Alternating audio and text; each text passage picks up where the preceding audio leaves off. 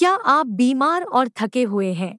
Hello no नामक श्रृंखला में पॉडकास्ट पंद्रह में आपका स्वागत है। दोबारा नहीं। क्या आप कभी इस बकवास के बारे में और कुछ नहीं कहने को तैयार हुए हैं? आप इसे पैक करने और पूरी तरह से कुछ अलग करने के लिए तैयार हैं। केवल पलटने और उसी स्थिति में होने के लिए जिसे आपने दोबारा कभी न करने का वादा किया था। ठीक है, आप सही जगह पर हैं। क्योंकि आज हम सीखते हैं कि दोबारा नहीं को नहीं कैसे कहा जाए। इससे कोई फ़र्क नहीं पड़ता कि यह नौकरी का रिश्ता है या तेज़ी से टिकट, उसी पुरानी बकवास में फंसना एक ऐसा दर्द है जिसके बिना हम सब कुछ कर सकते हैं। लेकिन ऐसा लगता है कि हम इसके बारे में कुछ भी न करने में संतुष्ट हैं। मुझे याद है कि मैं सुबह व्यायाम न करने के बारे में अपने आप से बुरी तरह बात करता था। मैं सुबह पर्याप्त समय न होने का बहाना बनाकर थक गया था। मैं शर्म से स्वीकार करता हूँ कि ऐसा इसलिए हुआ क्योंकि मैं काम और व्यायाम की तैयारी के लिए बहुत कम समय के साथ उठा। और एक बार जब मैं खुद के प्रति ईमानदार हो गया तो नेटफ्लिक्स पर एक अतिरिक्त एपिसोड जो तीन में बदल गया, उसका शायद स्नूज अलार्म को चार बार बजाने से बहुत कुछ लेना देना था। यहाँ कुछ चीज़ें हैं जिनसे मुझे मदद मिली। बिस्तर पर जाने से पहले मैंने अगले दिन के इरादे के बारे में ध्यान से सोचा। फिर मैंने अपने इरादे लिख दिए। उद्देश्यों के अलावा मैंने उन सभी समस्याओं पर ध्यान दिया जो मेरी पसंद के अनुसार काम न करने से जुड़ी थी या हो सकती थी। मानसिक स्पष्टता के लिए कागज़ पर शब्दों को देखना कुछ अलग बात है। इसलिए मैंने वहीं से शुरुआत करने का फैसला किया क्योंकि जवाब मेरे सामने थे। शुरुआत करना बहुत कठिन था। मुझे एहसास हुआ कि नेटफ्लिक्स मनोरंजन से ज़्यादा एक लत है। इसलिए मैं एक ऐसी सेवा के लिए भुगतान कर रहा हूँ जो अंततः मुझे बीमार या बदतर बना देगी। सबसे पहले मैंने कोल्ड टर्की आजमाई। यह लगभग दो दिनों तक काम करता रहा। मैंने मन में सोचा, एक एपिसोड से नुकसान नहीं होगा। खैर, आप जानते हैं कि एक तीन में बदल गया। मुझे जल्दी ही एहसास हो गया कि मैं ऐसा करने में असफल हो जाऊँगा। मेरा पूरा दिन प्रभावित होने लगा क्योंकि मैं नेटफ्लिक्स न देख पाने की असमर्थता से परेशान होने लगा था।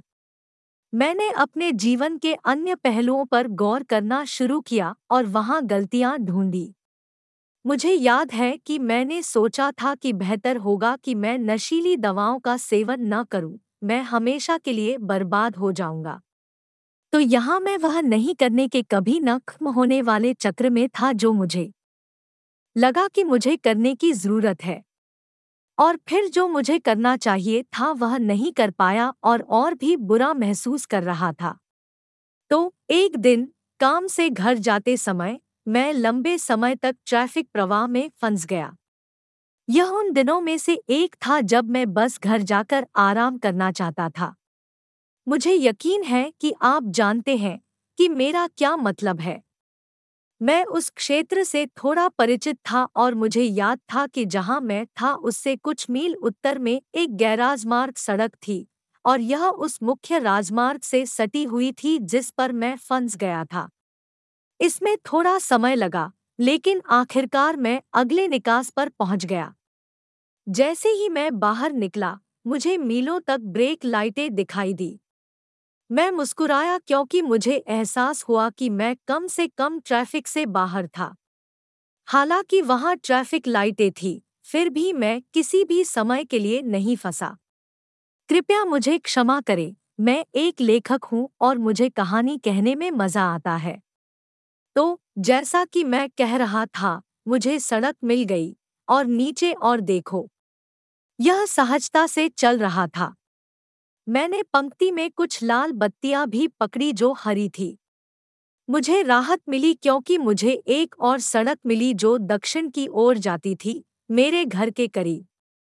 मुझे दोगुनी खुशी हुई जब मैंने देखा कि मैं सामान्य से लगभग दस मिनट पहले घर आ गया था। और इसमें ट्रैफ़िक में फंसना भी शामिल था। मैंने पिछली रात का खाना गर्म किया और फिर घर की अपनी त्वरित यात्रा के बारे में बताते हुए मुझे यहाँ का क्षण मिला। मैंने खुद से कहा, मैं यह सब गलत कर रहा हूँ। मैं रात में व्यायाम क्यों नहीं करता? फिर, मैं कसरत करने के इनाम के तौर पर नेटफ्लिक्स देख सकता हूँ। काम के बाद व्यायाम करने से दिन भर का तनाव मिट जाता है। मैंने अपने भोजन का अधिक आनंद लिया। और मेरा पाचन तेज और प्रभावी था। कुछ ही दिनों में मैं नेटफ्लिक्स पर दो एपिसोड के बाद बिस्तर के लिए तैयार था। और उसके तुरंत बाद एक प्रकरण और अधिक आदर्श बन गया। कुछ ही हफ्तों के भीतर मैं ताकत, ऊर्जा, कम तनाव और समग्र रवैये में हर चीज़ में अंतर महसूस कर सकता था। हेक, मैंने नेटफ्लिक्स की कुछ रातें भी पूरी तरह मिस कर दी। खुद को न पीटना मेरे आत्मसम्मान और समग्र मानसिक स्वास्थ्य के लिए अच्छा था। और यदि ऐसा नहीं था तो निश्चित रूप से ऐसा महसूस होता। एक दिन काम पर जाते समय, मैं मुस्कुराया और सोचा कि यह सब ट्रैफ़िक में फंसने के कारण हुआ है। और गलती से एक स्वयं स्पष्ट सिद्धांत पर ठोकर खाई जिससे मैं लंबे समय से अनभिज्ञ था। कुछ नया करने का प्रयास करें, मुझे पुरानी कहावत याद आ गई, बिल्ली की खाल उतारने के एक से अधिक तरीके हैं, मैं कल्पना नहीं कर सकता कि वह व्यक्ति कैसा था जिसने यह बात कही, लेकिन मुद्दा वास्तव में वैध था। उस दिन के बाद से, जब भी मुझे अवांछनीय परिस्थितियों का सामना करना पड़ता है तो मैं शांत हो जाता हूँ और अन्य विकल्प तलाशता हूँ। यह विकल्प एक अमूल्य उपकरण बन गया है और मैंने इसे वर्षों से ग्राहकों, मित्रों और परिवार को दिया है। मैंने देखा है कि हम में से कई लोग मुझे इसे इस तरह से करना होगा कि कल्पित परिप्रेक्ष्य से शुरुआत करके खुद को एक कोने में रख लेते हैं। मेरी एक कहावत है आप एक बड़े हथौड़े से एक गोल छेद में एक चौकोर खूंटी डाल सकते हैं। लेकिन एक चौकोर छेद में एक चौकोर खूंटी डालना बहुत आसान है। मुझे लगता है कि हम सभी के मन में कहीं ना कहीं यह धारणा है कि नहीं, मैं ऐसा दोबारा नहीं करूँगा। जिंदगिया। हम में से कुछ लोग इसे हरा देते हैं और हम में से कुछ लोग इससे हार जाते हैं।